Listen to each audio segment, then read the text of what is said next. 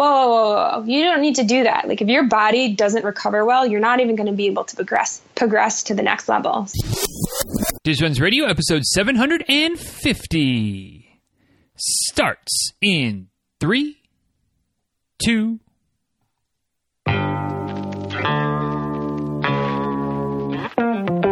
Welcome back to Diz Runs Radio, where I talk with runners from all corners of the running world about running, life, and everything in between.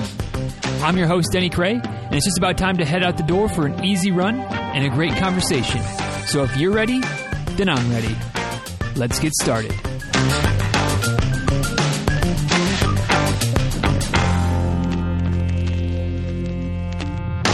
Hey guys, uh, real quick before we dive into today's trip down memory lane, uh, I just want to remind you that registration for the Diz Days of Summer virtual running challenge is still open. We are just about a month away, and if you make sure that you get registered sometime in the next couple of weeks, basically before the 1st of August, you'll have all of the goodies, all of the stuff, all of the swag, all of the medals. Well, just one medal, but uh, you'll have everything delivered to you actually, I think before the start of the challenge. Anyway, I, I, believe you can still register once once the date gets a bit closer. But uh, you know, get get registered now. Get your plans in place. Once again, the, challenge it's all about whatever you want to do. There's no set distance requirements. There's there's nothing that is required other than you identify some type of challenge, something that you're working towards, uh, whether it's staying on track with your training, whether you want to push yourself a little bit outside your comfort zone, whether you want to experiment with some yoga, doing some different cross training, whatever the case might be, you identify a challenge that would that will help you move closer to your running goals. And shoot, maybe it's just sticking with your training because you've got that Chicago marathon coming up or some other fall race that you're training for. And you know it's getting tough. It's getting warm. Uh, it's already warm. It's getting warmer. And uh, it's not going to be cooling down in august as the miles keep piling up. So maybe that's a good way to stay on track with your training. But whatever you want to do for the challenge Get in at dizruns.com slash DDOS. Again, Delta, Delta, Oscar, Sierra. Um, and uh, a reminder that all the proceeds go towards the Leukemia and Lymphoma uh, Society, the fight against leukemia and lymphoma. I know that there was a, been a little bit of issues with some of the registration, having a little bit of a problem uh, in the past a couple weeks ago. If that's still a case, please contact Scott, uh, the the owner operator of the the company that's helping me put on this this event and uh, he will get you straight straightened up or straightened straightened away. He will get the, the, issue straightened away, and you'll be able to be registered and be ready to go. So lots of things coming. The the digital swag bag is coming together nicely.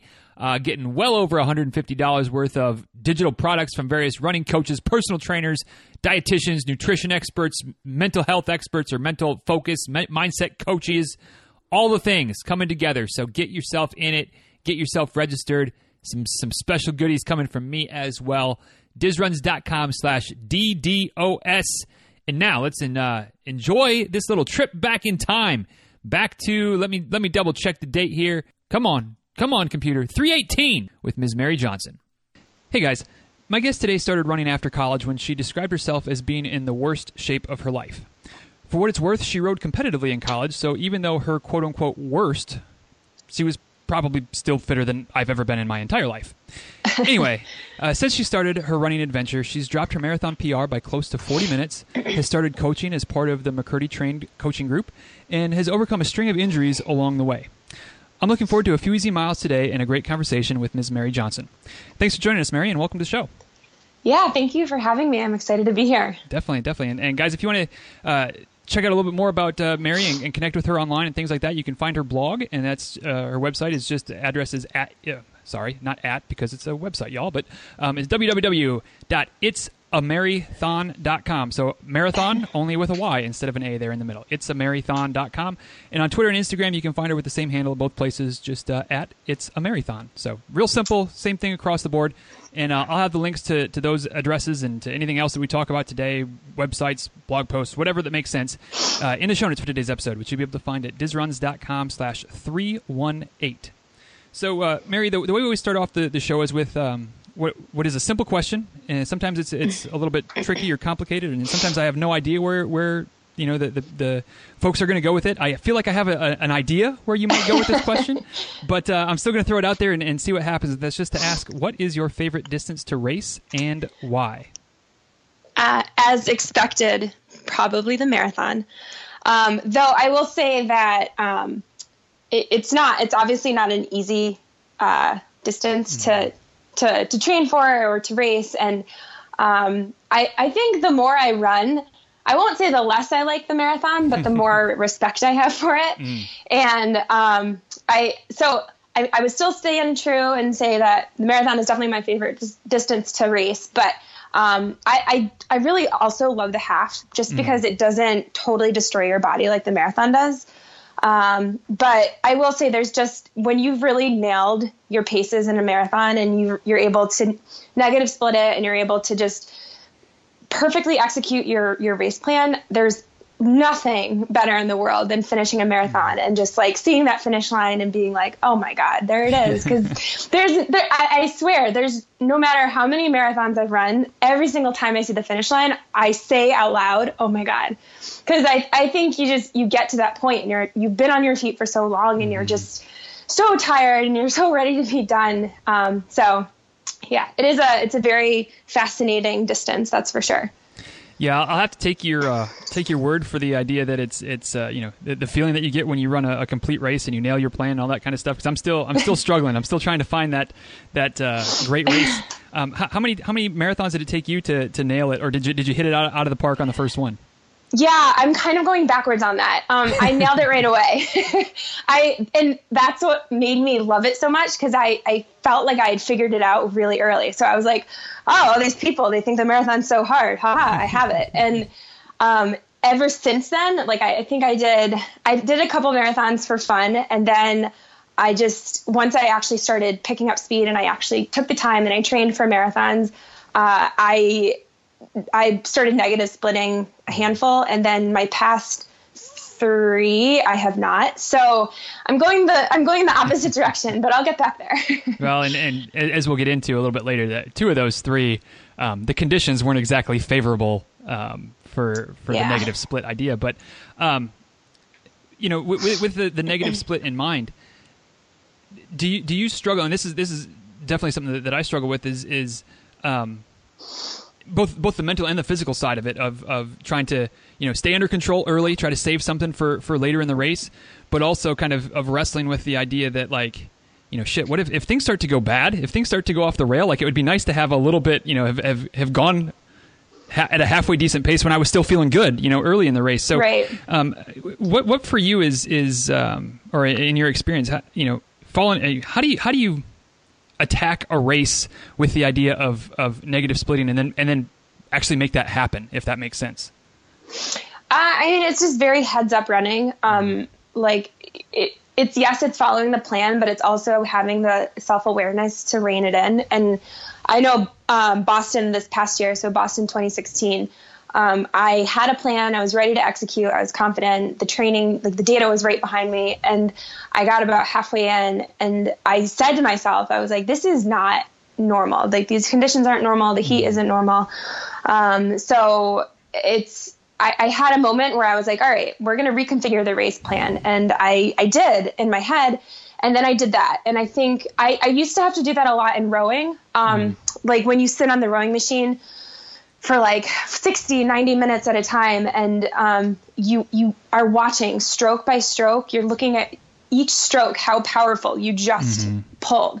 And it's very mental. And i used to a lot of times um, if i if i was in the middle of a long erg piece rowing piece um, I would be, I, I, would renegotiate with myself. I'd be like, all right, I think I'm in a good place to row this, or I think I'm in a good place to adjust my goal to this. And like, you have to have a lot of self awareness while you're in the middle of, of, you know, the, whatever exertion you're doing, whether it's rowing or running or what have you, um, to, to like be okay with the goal that you've made for yourself. So I think everyone can always have a plan and everyone I, would hope that most people go into races being like i want to negative split this because that's probably the smartest mm-hmm. way to run distance running at least um, and if and if you don't have that ability to because of whatever maybe your training was off maybe the weather's off whatever um, to to just like have the maturity to reel it in. So, um, yeah, I, I mean, I, I, don't know. It's it's having the confidence of the training plan. It's having the self awareness. It's also a lot of maturity to mm. like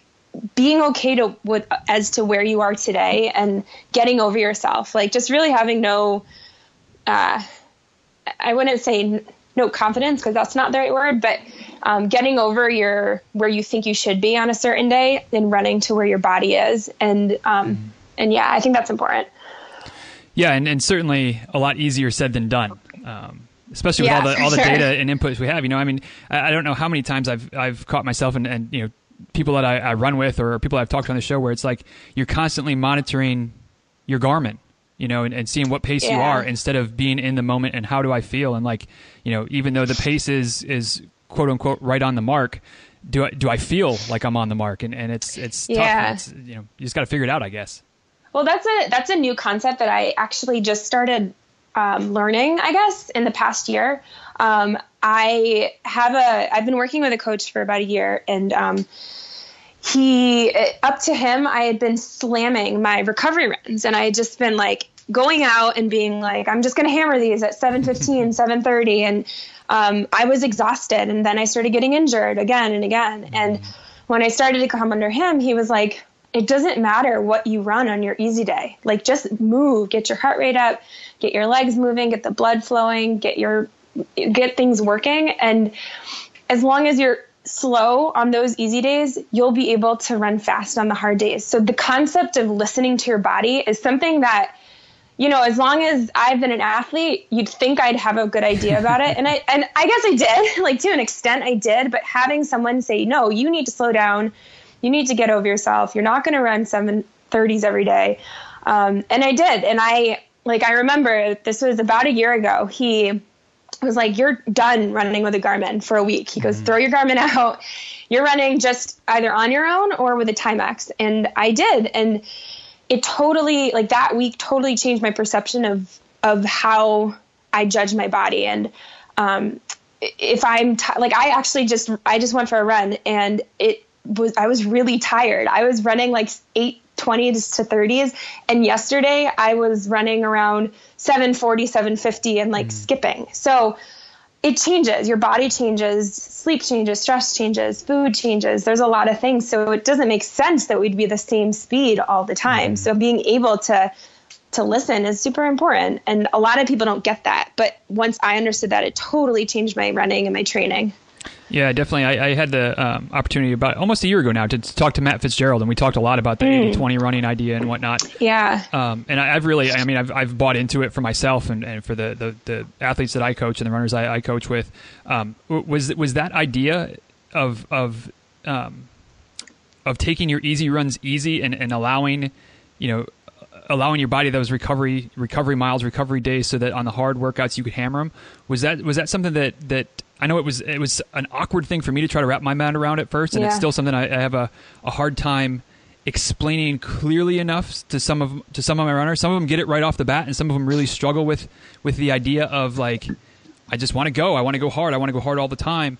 Um, was that something that you struggle with, or did you embrace it pretty quickly?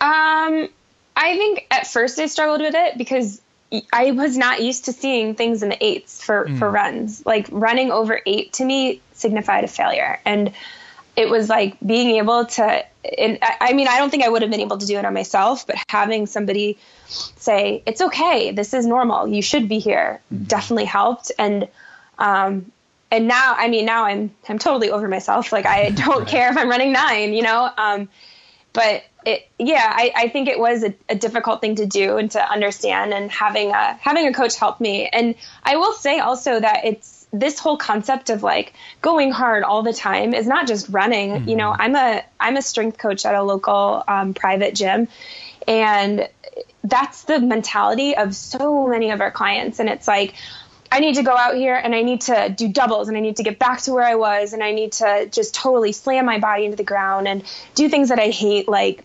sprints on the treadmill and like God knows what, doing mm-hmm. snatches and crazy things. And it's like, whoa, whoa, whoa, whoa, you don't need to do that. Like if your body doesn't recover well, you're not even going to be able to progress progress right. to the next level. So it's a, uh, I don't know. I definitely think that the the recovery concept is something that's very much overlooked in uh, and not just running, but also in fitness and health in general. And look at our society. Like, I, I don't need to go into like a whole, you know, like societal breakdown, but like, think of it. Like, America is all about hard, hard, hard mm-hmm. all the time. Work super hard. Don't take breaks. Like, sleeping less is considered admirable. And it's like, we all just need to slow down sometimes. Right. right.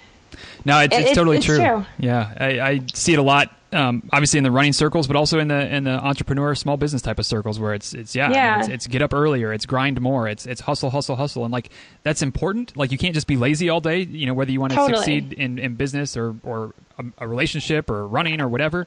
But man, you need some time to recharge your batteries too, or you'll never make any progress just yeah just the emphasis on recharging and balance i think mm-hmm. that's like the best way to be healthy in a whole, you know, all around perspective is to have balance and health and family and fitness and in your job and nutrition and recovery. So I think it's definitely a, a place that all runners, all people can kind of like take a step back and, and be like, okay, I could I could improve this and myself too. You know what I mean? Mm-hmm. I, I mm-hmm. feel like we're always striving for that sense of balance, but um, I think most people find that when they have it, they're probably at their most happiest. So, um, yeah. Yeah, and, and when you're when you're happy, you're going to perform better. Again, whether it's on the on the exactly. road or you know on the trails track or or other areas of your life as well. Exactly. Yeah. When you uh looking back at, at kind of when you when you started running was um you know a- after you you got out of college and, and stopped um, competing uh you know rowing was was uh was running something that you had done much before that, or, or, how did you fall into running? I guess as opposed to doing any of the other, you know, options for for exercise and and, and mm-hmm. working out and getting fit at that point. Um, I I had tried running in high school um, as like a. if we ran in high school, um, we could get out of gym, uh, or if we not ran, if we did a sport, we could get out of mm. uh, gym. So I was like, oh, I don't want to. I don't want to do gym. So I signed up for the track team, and um, I did a season of indoor my senior year and a, a season of outdoor, and um, that's the my first like touch in, into running. And of course, being the like crazy competitive person that I am, I couldn't just do it for fun. um, I showed up and I was like, I'm gonna be, I, I you know, I never said I'm gonna be the best because I always like, I don't know, I, I I like to consider myself a bit of an underdog sometimes, but mm um, I was like, I want to be with the best. That that was always my objective. I was like, I want to be with those girls that are at the front. And um, in high school, um, they put you they put you as a sprinter, and if you're just, if they know this is your deal, because I'm not the only one that wanted to get out of gym class. So so they put all these people who just wanted to do you know a season into sprinting because. It, it doesn't take that much to develop fast twitch muscles, but mm-hmm. developing mm-hmm. the the longer endurance type is a, a bit more um, more complicated. So they put me into the sprinting group, and um, I was horrible. Like I'm talking, like everyone would be three steps ahead of me in the first in the first like half a second, and like I was so bad at sprinting, and constantly last. And we come up to our first meet, and this is in um, this is in Syracuse. Um, I'm from out, outside okay. of Syracuse, and um, we're in one of the Syracuse University like indoor tracks. And my and I don't even think that this my high school coach knew who I was. And he was like, "All right, listen, you can do the what did he say? I think he said you could do the the 400." Or you can do the 1500 because in New York we don't have we don't have miles we do 1500s and I looked at him and I was like I'm doing the 1500 and he was like what? Like he because everyone else just wants to get out of the hard work mm-hmm. and he mm-hmm. was like, "Why do you want to do the 1500?" And I was like, "I don't know, I just want to do it. I think I could be good." And I lined up with my cl- I don't even think I had real running shoes at the time. I think they were like Nike Airs. They were pink Nike Airs that gave me the worst shin splints ever. And I lined up and I ran the 1500 and I got under 6 and he looks at me and he was like, "Wow, you can keep doing that." And it was like such a defining moment for me because no one before had taken the time to be like that was a really good job mm. keep doing that and i think i was definitely hooked at that point um, and um, i had been playing lacrosse and um, you know upstate new york is crazy competitive mm. lacrosse you know I, I would say that i was mediocre. Uh, but but for up there, I was horrible because everyone goes on to good. play Ivy Right. League and or, or like Syracuse or Duke or what have you. Um, so I ended up quitting lacrosse because I was like running so much fun. Like what on the lacrosse team, I'm not going to be able to have someone to look at me and tell me that I did an awesome job. And I, I felt like I was making these concrete improvements to to my to my to my times. And I think that's why running is so addictive. You just you see the improvements and you're like, oh, I, I want to keep getting better. So um, I ran indoor, I ran outdoor, um, and then I went to college and I rowed crew, um, which was great. Um, and I and I always was like that that weird one on the rowing team who really liked to go for runs. Um, and then because that's the thing, rowers really don't like running. It's it's it's kind of a, a thing. I was the anomaly. I'm pretty tall. I'm five nine, um, and there's a lot of there's a lot of me compared to a smaller, more petite person. So um, got out of college and um, I found myself just totally consumed in my job.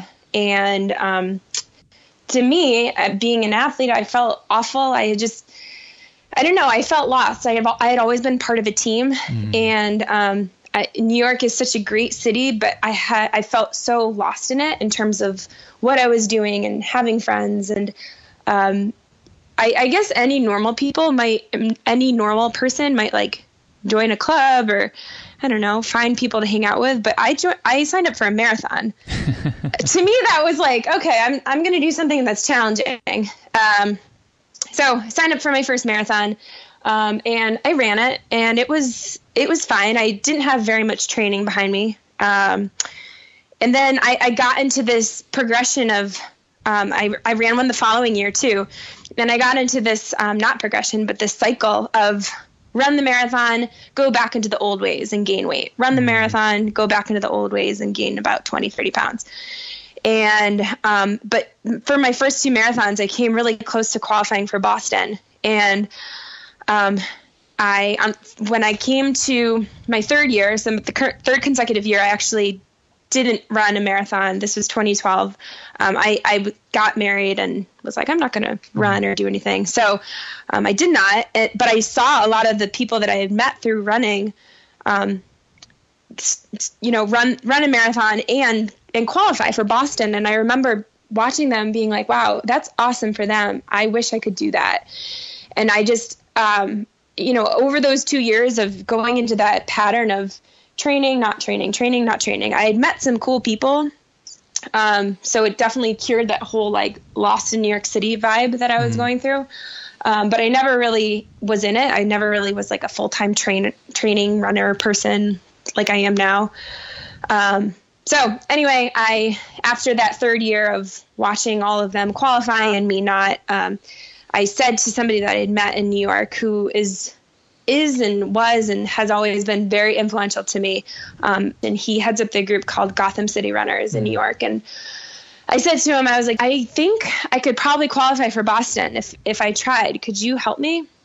And he said, he goes, yeah, but you know it's going to be hard work. and I was so pissed. I was like, you don't think I can do this? And that was all he needed to say because for the next six months, he he totally just transformed me, and um, I I changed the way that I looked at running, and that was kind of you know the evolution of of how I got into running. And then he did help me qualify for Boston. I qualified by a lot. I ran a 322 and and then after that I he asked me he was like, "Do you want to what do you want to do? Do you want to keep training or do you want to He didn't say this you know up front, but he alluded to like, "Do you want to go back to the old mm. weight weight gain job, you know, Right. party party girl that you used to be?" And I was like I, I, I said, let me think about it because I wasn't sure. I, I was like, I I didn't know what to do. I had always done this like cycle of, of being fit, not fit, being fit, not fit. And mm-hmm. then finally I was like, you know, you've just transformed my life over the course of six months. Like I can't imagine going back to what I used to be. And from that point on, I was like, let's just keep training. Let's just keep running and see where it can go. So that was that's the long of like how I got into running. Um, so I did I caught the bug in high school, and it was always there, but it didn't really come to the forefront until much later. Gotcha, gotcha. Do do you still do any any rowing, or is is that chapter? I mean, not not necessarily competitively, but as workouts, things like that, or is that is that you know behind you now? Um, I have a rowing machine. Sometimes I'll jump on. Um, and last summer when I was hurt, I was do I got in the water for the first time in a while. Mm. Um, but not really. It's rowing so hard. You need right. and well, the the rowing machine isn't hard. Um, you know, you just get on it and go. But um, like rowing a boat is difficult because you need the people, you need the people in the water and the and the boats and the, you know. So um, I, I haven't no, but Gotcha. It's always there. you know what I mean? Yeah. Part, part of the reason I ask is because uh, I, I, I dabble in it once in a while. We've we've got um, you know where I live. There's a little kind of fitness center type of, of gym type of thing, and there's there's a rowing machine there, and it's pretty nice. And every once in a while, I'll, I'll go down there and, and, get on it for some cross training. And I I feel like like maybe it's one of the best cross training options out there because you not only do you get the cardio, you get the strength training, and obviously the upper back part, which which I think a lot of runners tend to overlook is the, the value of, of upper body strength and, and specifically for the upper back and shoulders for, for form and, and all those reasons. But um, I, I, was just kind of curious if if um, if if you know from somebody who has rowed a lot and then has had you know had a lot of, of success as a runner, if if I'm maybe onto something or, or not so much, or, or where where your stance is as far as of of rowing as as a viable or maybe even one of the better options for for cross training for runners. Yeah, I think it, it's a great cross training tool. Um, I would just want to make sure people are that you're doing it right, mm. um, because it is one of those tools that um, you can do incorrectly and then start hurting yourself mm. and hurting your back. Um, and the other thing is that a lot of times, like the way they teach rowing, especially in you know like CrossFit gyms, they teach it very quick and fast, and that's when you think of physiologically what's going on, that's kind of getting your heart rate a little bit too high. Mm. Um, so it's it's it's a doing it right and b making sure you're doing it slow enough that you're not jacking your heart rate up to to a place that doesn't make sense for a for a cross training recovery mm. rate because if you're just rowing and you're at like you know i mean everyone's different obviously when it hurry but if you're jacking it up to as high as it would be as, as though you're doing a tempo like that doesn't make a whole lot of sense um, I think there's some other I, I, think there's some other options for runners in terms of cross training, and they don't even involve um, machines. You know, mm. people people are just and runners. It's we're very type A people, a lot of us, and we only like to think of one way, like the bike or the er, or the rowing machine or the stairmaster. Um, but there's so many other things you can do for cross training, like take a take an agility agility ladder and mm-hmm. and do drills for 25 minutes 30 minutes that's a really good recovery method and um, you don't even have to be bouncing the entire time you can do lateral stuff you can do you can do hurdle drills like you can mix up what you do for f- the duration that mm-hmm. you would mm-hmm. consider a cross training session um, and not even use a single machine and you're still accomplishing what you need to accomplish which is elevated heart rate, increased blood flow. Mm-hmm. So um, I think a lot of times people can think outside the box when it comes to cross training. But I too am guilty of being like, oh, I'm just going to go on the elliptical because mm-hmm. it's easy.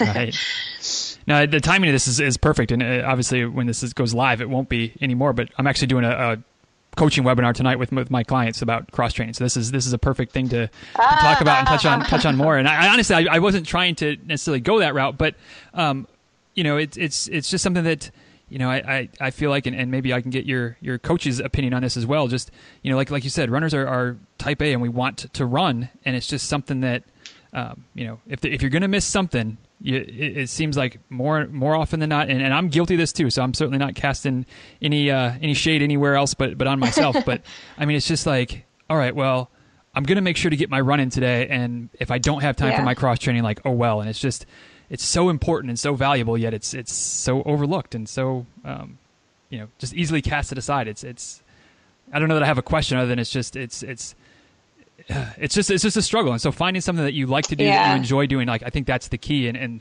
like you said, thinking outside the box. Like we don't have to go to the gym. We don't have to have any equipment. Like you can figure stuff out if you're just a little creative or you know Google like Google. I mean, it's amazing.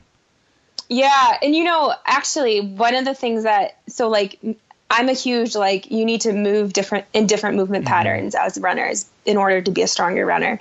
And again, I uh, it's very harder to practice than it is to right. I, like I can sit here and talk about this until I'm blue in the face, but I'm I'm too am guilty of not doing enough lateral movement. Mm-hmm. Um, but you know, like for example, um, in in the beginning of a big race, like I, I think of Boston because I felt it a lot this past year. But in the beginning of any big race, many people might find themselves zigzagging, right? Mm-hmm. So you're constantly moving laterally. You're constantly changing the direction of what you're going.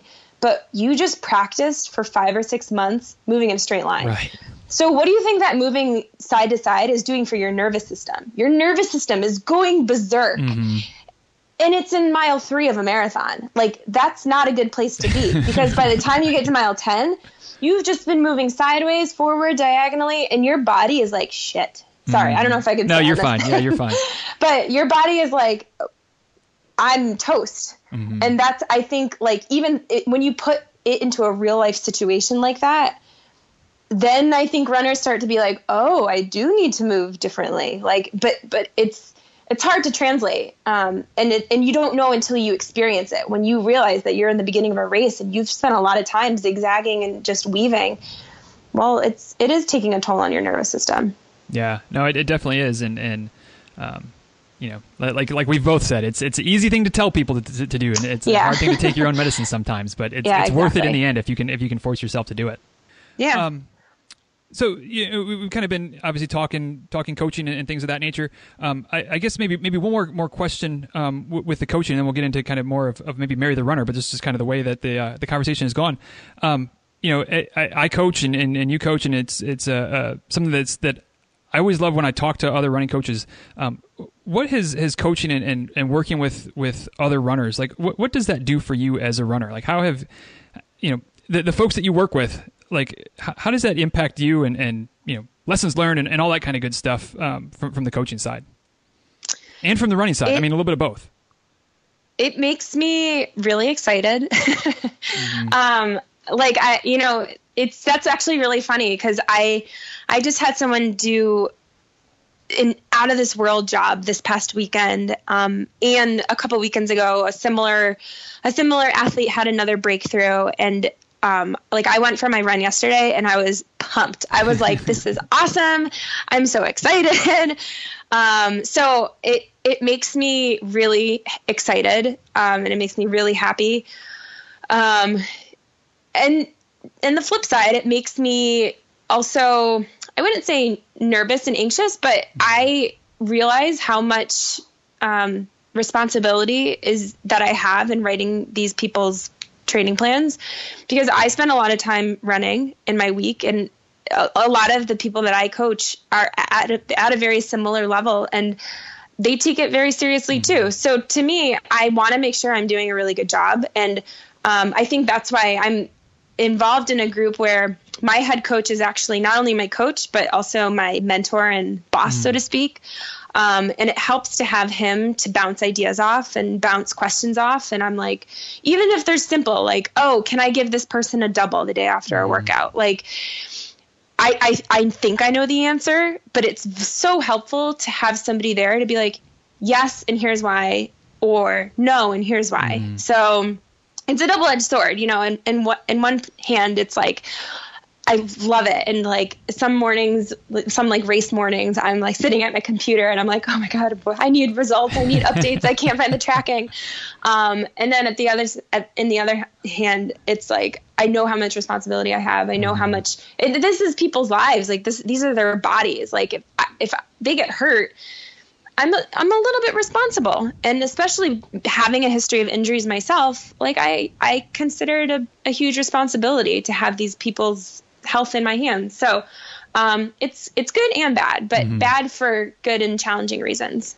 Yeah, and it's it's definitely something that I've I've maybe because I, I don't feel like I've I've accomplished anything any of my big goals yet in running, but man, I I've never been more excited than uh, like you said, like hitting refresh on the computer on the phone, like to, to see the, the updates result and like how did somebody do as opposed to my yeah. own running. Like I could care less about my own running at this point. Like how, yeah. did, how did my folks do? Well, and like waking up to text messages, like that's the best part when, and like in the dead of summer, when I'm not training for anything, waking up to like 10 text messages, like, I just killed that run. and I'm like, yes, I've been sleeping. right, right. But yeah, it's, it's awesome. It's really great. Definitely. Um, injuries. I, I, I, can't let that pass, and, and it's something I wanted to talk about a little bit anyway. But my, my background and my, my education is all in athletic training and sports medicine. So uh, I, I could I could nerd out on talking injuries, running, running and otherwise, just about about all day, every day. But I'll try to keep it at least somewhat confined. But um, you know, you, you, talked about on, on on your website, and you mentioned it here that you, have had some some history with injuries. What what kind of injuries have you dealt with? Um, the well, I I think my most serious ones have just have been the bone injuries. So mm. I had um, a stress reaction in my tibia, and then a stress stress reaction in my femur. Mm. Um, before that, I before the tibia, I was diagnosed with a torn labrum um, and bursitis, and oh. I think um, that was rough. But I think what was causing me the most pain was the bursitis, mm. and I mm. ended up getting a cortisone shot for that, and um, it really helped. Um, and so the, the labrum's still torn in the hip, but it doesn't cause me pain. It's just some clicking now and then. So, right. so that's you know that was kind of a lucky pass. Um, and then after the femur, things have been you know relatively healthy, knock on wood. Um, but you know, there's the occasional um, like piriformis, mm-hmm. and I like every now and then my SI joint kind of acts up, but I think those are just normal running nags, right. like things that come up. Um, so yeah, the most serious ones are the tibia and the femur.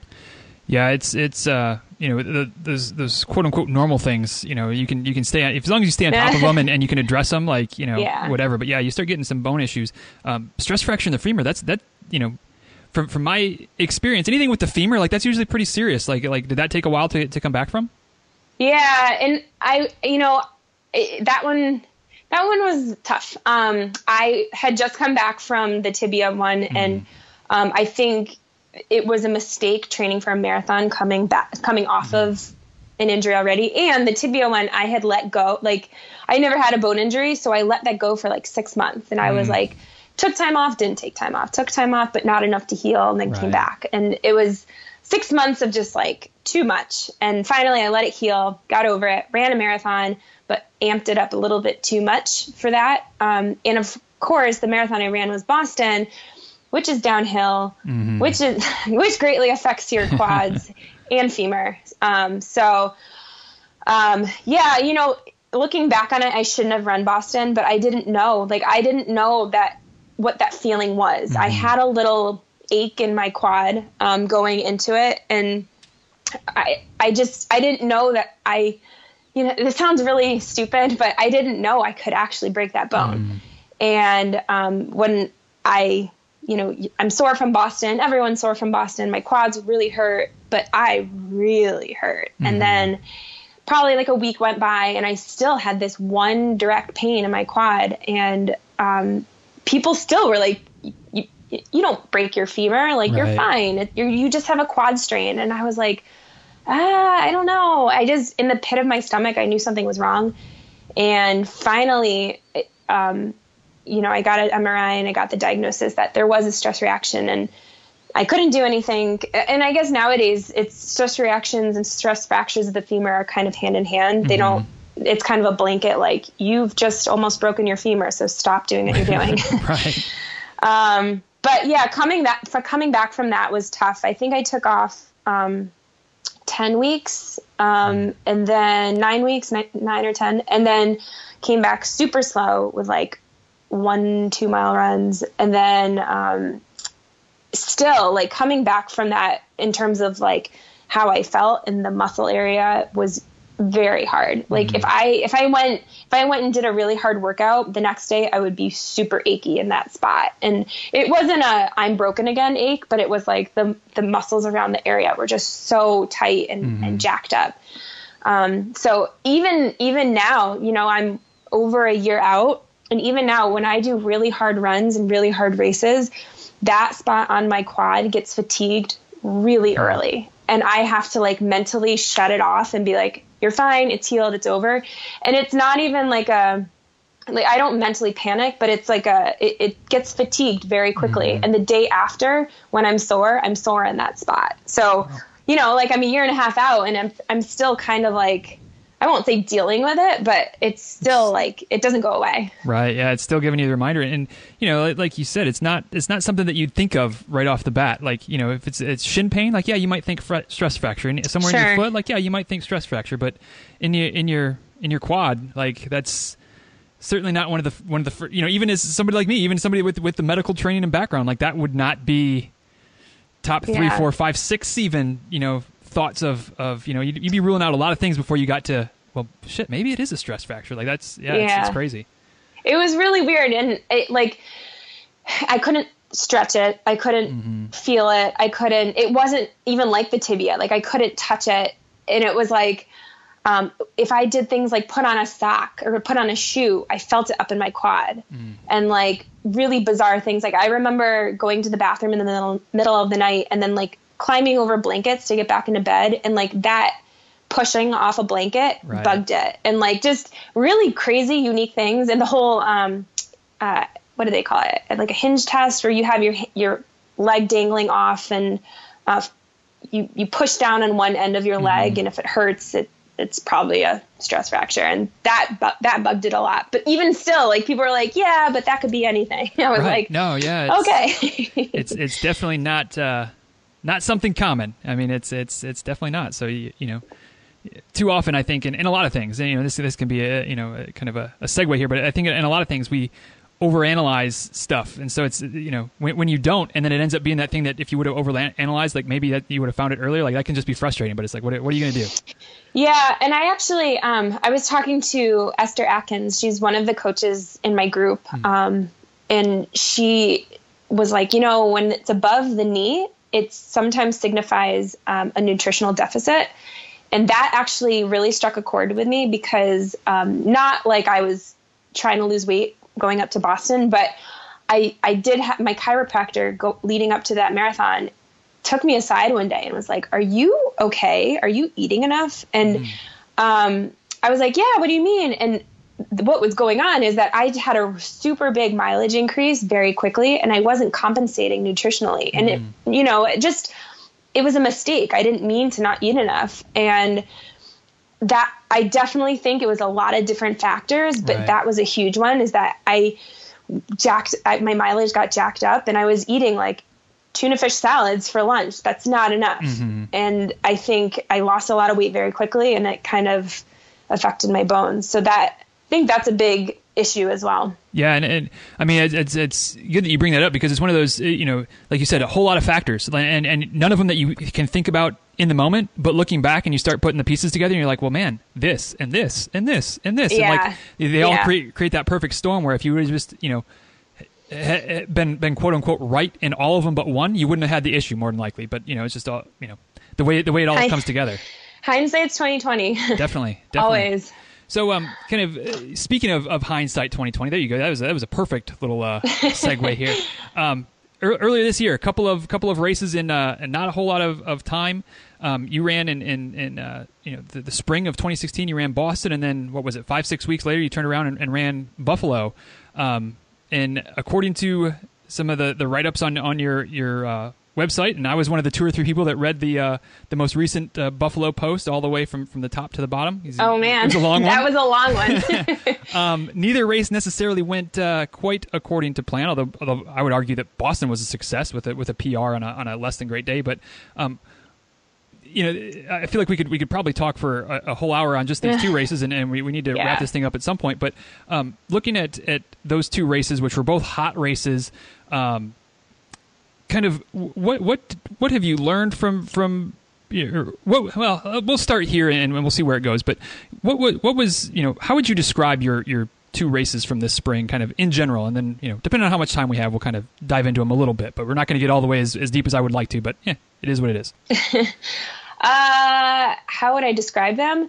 Oh, or just the experience in general. I mean, you know, like what, what did you learn? Uh, kind of what, what's the overview of of you know where you are now, whatever it is, six, seven months later, or five, four, or five months later, um, looking back on you know the the two races. It's the first time, from what I what I read, the first time you ran two races in the same year, Yeah. let alone like in, In such a short same- yeah. turnaround. Like, um, you know, very very wide open. I guess is what I'm trying to say. Yeah. Well, marathons are hard. Uh, that's what it showed me. Uh, I was, oh, I remember finishing Boston, not finishing, I was probably around 21 or 22. And I, it was the first time in a marathon that I said to myself, this is so humbling. And um, What was it that was humbling for you? it was just like everyone was so everyone was having a hard time in Boston, and like I I had done Boston uh, t- two years prior, and it was warm. It was warmer for sure, um, but in terms of like the energy as a runner, it, this year was like it was like a battleground. Like people were out there sharing water, sharing gels, sharing ice. Like I know that's Boston and that does happen a lot of times, but it this year it was like by the time you if you survived and you were still running at mile 22, it was like we were all in this together. Everyone was like, "Holy crap, this is really really hard." And um I think I really underestimated how taxing it was to get like I have the way I ran Boston this year, I have zero regrets. I ran the entire thing with gusto. I tried my hardest. I, you know, I did have to reevaluate the race plan in the middle of it, but I, I never felt like I gave up. And I think, um, that's hard to, to be so dialed in for three hours and then get out of it and not, not take a second to step back and, and like relish in your accomplishments and then say, I'm going to do it again. like that's, I think I totally underestimated how difficult it was because when I got into Buffalo and I got to the part where it was really hard and gritty, I was like, no, I'm, I'm done. Mm-hmm. And like, I even went into Buffalo and I was like, I can DNF if I want. Like there's, you should never go into a race thinking you're going to DNF unless you literally, unless you're going to DNF because, and you're mm-hmm. going to be okay with that. And I, I really was like, for Buffalo, I put myself in a damned if I do, damned if I don't situation. And I, like, to me, not running Buffalo would, because I'm so competitive in myself, not running Buffalo would mean that I didn't try my hardest. But then running it, I wasn't really prepared mentally. And, and I, should I not have run it? Probably not. Right. But like, would I have always wondered what could have happened? Yeah. And, um, I mean, Buffalo was just hot and just so, so humid. Right. Um, but like my husband saw me around mile three and he said that everyone was already drenched. And I know for sure Buffalo, I felt great and until I didn't. And that is definitely the humidity. Um, Boston, I think was a little bit different, um, in terms of, I don't know. I, I guess it was less humid, and so you can kind of hang on a little Right. bit longer. But as soon as my like my stomach turned in Boston, in Buffalo, as soon as I kind of ran out of fuel, um, it, things just totally turned, and and and mentally, I didn't have the gear to be like, "Suck it up, Mary. We're we're still doing this." So Yeah, I had a, a similar, not quite as, as, as dramatic, but but a similar situation in my uh, most recent race, which was which was uh, mid mid August. I, I was out in California, up in the Sierra Nevada. So, um, you know, the, the typical temperatures for the race was you know supposed to be like you know race time start like in the in the low to mid 40s and, and high for the day, you know, 80 to to 81, 82, something like that. And uh, the start time temp, it was I think it was like high 50s, low 60s, and um, I would I would argue that on the on the asphalt finishing the race in the sun like it was every bit of 100 degrees coming in Oh. um, and it's just like you know once once your body gets to that point where you know whether it's it's fuel whether it's for me it was salt um, once once something gets off in the middle of the race like there's not a whole lot you can do No. like you can you can you know you can give in mentally or you can try to suck it up but in any event it's not going to be be fun um, yeah, At all. Yeah, well, and marathons are hard anyway. so right I keep saying this over and over, but like if you need to have a good plan anyway, and then like if if you don't have enough time to like you don't have time if something if you if, if your body if your body hits that red zone and there's not really any turning back unless you stop. Yeah, no, it's it's there there is uh it's it's tough for sure. What um i- I, I don't know the. I feel like maybe the, um, this is going to be a stupid question because I feel like maybe you've already answered it. But um, you know, doing that that turnaround, that that you know five weeks or whether whether it's five weeks, whether it's you know two months or whatever, but but to try to race two marathons pretty hard in, in a short short you know short window like that. Um, w- what did you learn about you know how if if if you ever decided to do this again in the future, which I don't know if from reading it, I don't know if that's that's going to be in the in the cards, but but who knows? Um, you know what what what would you do differently, or, or would you, or would it just be not to sign up for for two back to back like that again? I mean, I, I wouldn't sign up for two back to back ever again, unless unless I went into one and I was like, yeah, this is a training, this is a training mm-hmm. run, and I ran it as a training run. Do you think and you then, could do that? Uh, yeah, I actually, um, I do. My friends think I'm crazy, but I do a lot of races for workouts. Mm. I, I actually just did one a couple weeks ago. I did four by two mile and then a hard mile in the middle of a, a half marathon That's down awesome. the road from me. And it was, it, it's awesome because it's like a supported run. Exactly. You're around yeah. people and like, who doesn't want to be cheered on for their workout? You know, like, um, so yeah, I do think I could probably do a marathon for fun. Um, and then and then go back and, and do a do it as a as a as a race. Mm-hmm. But I also don't think I don't think a lot of people could. And I know like a lot of my clients, I've just started doing that with them. I'm like, yeah, go into this run as a workout and you're going to need to slow down and speed up and people are going to be looking at you and wondering what the heck you're doing, but whatever, like who gives a crap? And, um, it's a cool, uh, it's fun. It's fun to do that. Um, so yeah, I, I wouldn't, I wouldn't sign up for two to race, certainly mm not. But in, if I could use one as a as a training run and then ra- race maybe a few weeks later, yeah, I don't see what's wrong with that. It's an expensive, supportive run. right. From from someone who's on record is saying that the mental part of, of my training is, is the part that needs the most work, or the mental part of my my game going into a race, if you will. Um, it almost sounds like that would be a great mental workout too to, to yeah. stick with the plan and not get caught up in the race hoopla and not worry about about racing, but just to stick with this is the workout. I'm going to start off easy. I'm going to do whatever, whether it's it's repeats, whether it's tempo, whatever it might be. Like, mm-hmm. I mean, it feels like it'd be a, as much mental as physical almost. Well, and that's that's a really good like you wake up right when you would normally for race time. You have your stuff laid out, you have your nutrition laid out, you like everything. It's a good dress rehearsal. Mm. You're just not going balls to the wall, and that's fine it's just a good it's good practice for anyone you know whether you're doing a half or a 10k or you know putting yourself in the race situation and not racing it is great practice for for everything right um, they have a series of races in connecticut where i live um, called the boston build up and they start at 10k and they go 10 15 20 25 um, and they do have a 30k now too mm. and it's the same idea like some people show up and just run easy some people show up and run super hard. Some people show up and do workouts in it. And it's it's just getting used to practicing and, and all of the courses are ridiculously hilly. Right. Um, but it's it's getting used to the, that practicing of like getting up and and going to a race.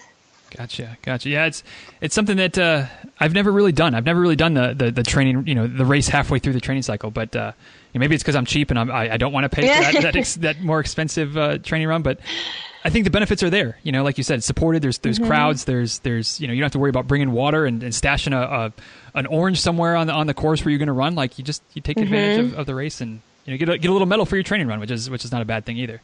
And you'll probably end up running faster than you would alone for your workout. Yes. Yeah, definitely. Which can be good or can be bad depending on on sure. what the workout is going to be. But uh, yeah. Anyway, um, like I said, I, I've feel like I barely scratched the surface on the Boston Buffalo thing. I really wanted to touch on that, but you know, I let the I let the things go as, as they may. But uh, be- before we wrap up, one, one last question, not necessarily specific to, to Boston and Buffalo and, and earlier this year, but just kind of in general. I like to to end with um, what I've been calling a philosophical question. So it's it's wide open, no no right answer. Could be a long answer, could be could be short and sweet. It, it's completely up to you.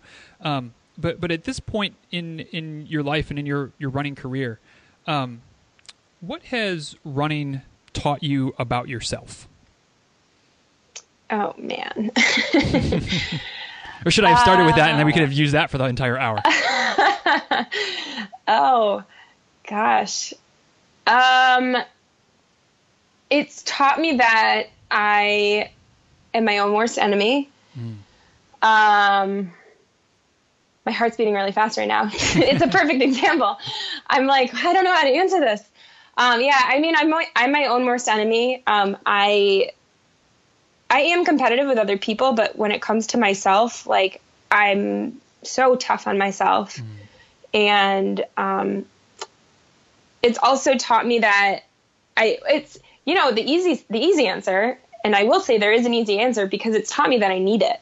Mm. Um, when running isn't in my life, I'm not very happy, right. and I I've actually in the past year and a half um, have gone through a career change. Um, I I used to work in fashion marketing in New York City, and um, it got to the point. I won't say like I quit my job because of running, because that certainly isn't the case. Right.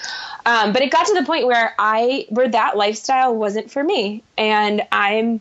I'm not going to the Olympics. I'm not a professional runner, mm. but I'm at, I'm a grown up enough at this point in my life to say that running makes me really happy. And when I'm running and when I'm training and when I have a goal and I'm and I'm trying to achieve it, that's the happiest that I am.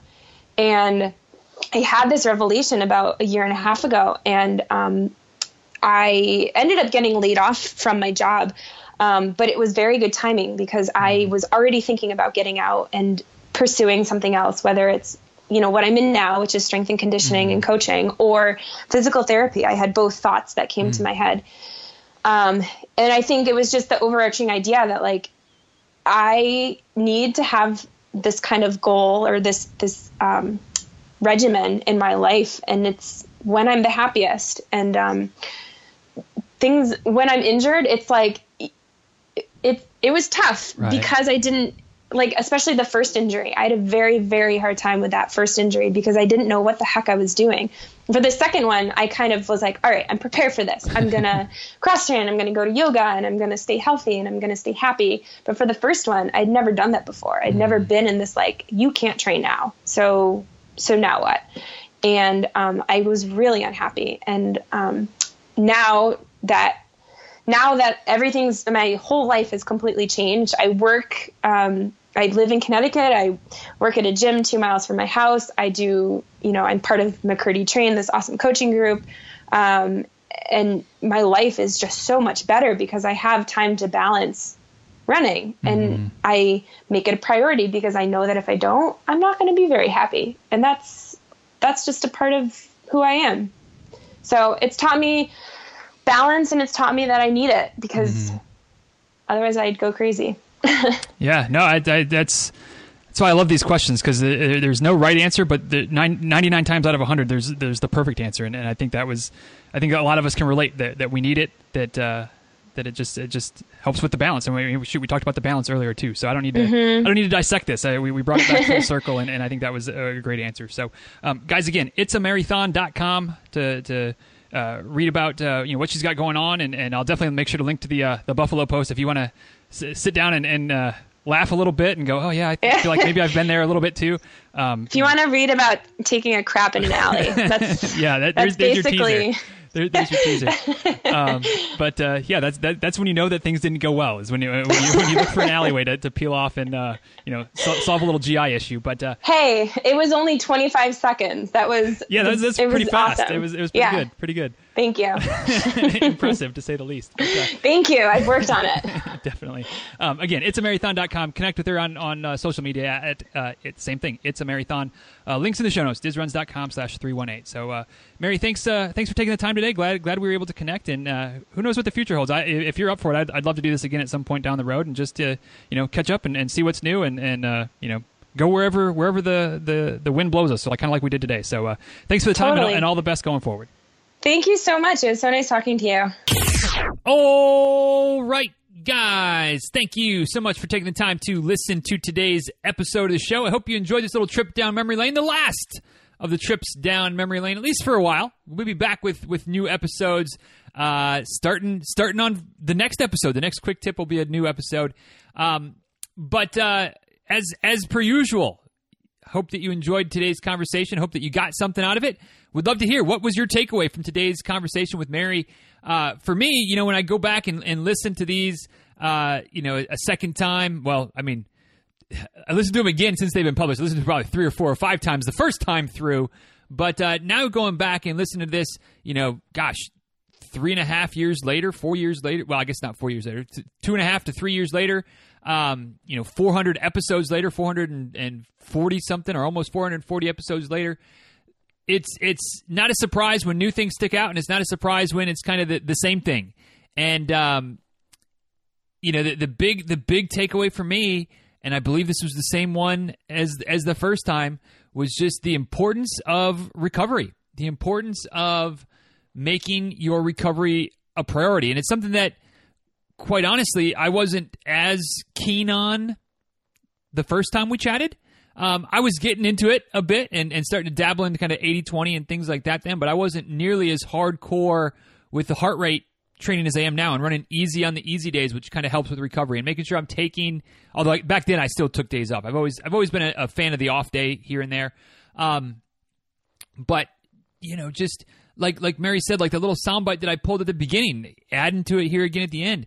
If you're not recovering well, you you really can't make the progress that you want, or it's going to be much more difficult. It's going to be much harder. It's going to take much longer to make the progress you want. the the The body is is an amazing machine, but in order to continue to get stronger, run faster, improve endurance, all of those things, recovery has to continue to be a priority. Always has to be a priority, something we need to be working towards. So, you know, I'm not here to split hairs or try to tell someone that if, if you're a streaker that that's a bad thing. I, I I'm not a big fan of streaking, but I think you can you can do it intelligently um, and still get, for the most part, the benefits, the re- the recovery by keeping those runs easy. So I guess that's that is what I am here to do is tell you that, that you got to run easy on your easy days. Whether whether that's most days of the week, whether you're taking a couple of rest days, and, and then I mean even still most of your training days should probably be easy as well. Um, another something that, that Mary has learned that uh, was a reminder uh, is going through this one again, but keeping those easy days easy is so important, so important. And, and I promise you that you're not going to get slower by running easy. In fact, you're going to get faster because your body's going to be able to recover after each hard workout, after each race. And so, you know, the next time you're ready to drop the hammer, you're going to have you're going to have a hammer to drop as opposed to if you're always going kind of in that not easy but not hard range, like gosh, it's just there's just not much not much that you can that your body can can muster up because it's always in a state of kind of constant fatigue if, for lack of a better way of saying it. So that was my takeaway. Just that that good reminder that recovery is important and doing doing the little things to help recovery, running easy to help recovery, taking a day off, getting enough sleep. All those things are important. And if you're serious about making progress in your running goals, you got to be serious about making sure that recovery is a priority. So, and don't don't just listen to me.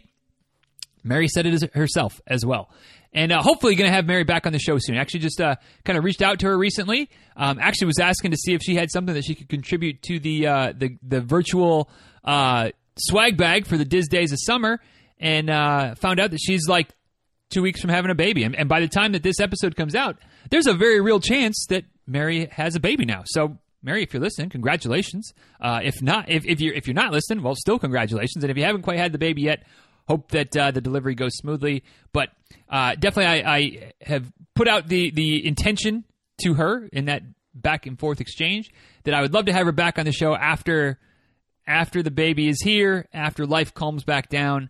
Um, and she kind of finds finds the right balance. Hopefully, we'll set something up. So I don't know how long that's going to take. Maybe later this year, maybe into into 2020. But uh, looking forward to catching up with Mary and having her back on the show as well. So, anyway, what was your takeaway from today's episode? Let me know. I'm at DizRuns on Twitter. I'm at DizRuns on Instagram. You can also send me an email, dizruns at gmail.com. And of course, you can head over to the show notes for today's episode, which are basically just the same show notes as the first time around, uh, with but with updated links, with some new links there. DizRuns.com slash 750 for the show notes for today's trip down memory lane. Uh, last but not least, before I wrap this thing up, once again, just I'm I'm going to keep plugging this Diz Days of Summer thing. Um, one because I want it. I want I want you to join me in it.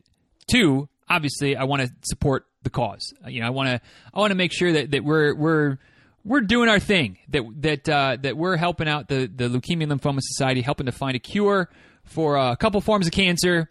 I mean, you know, there's there's no shortage of forms of cancer that, that different organizations are finding a cure for, but in this case, leukemia and lymphoma, putting them on blast. We are we are doing our part to help rid the world of uh, those two forms of cancer. So if you want to take part, you want to join in, you want to get lots of awesome swag, lots of goodies, little audio version of Be Ready on Race Day that is unavailable anywhere else.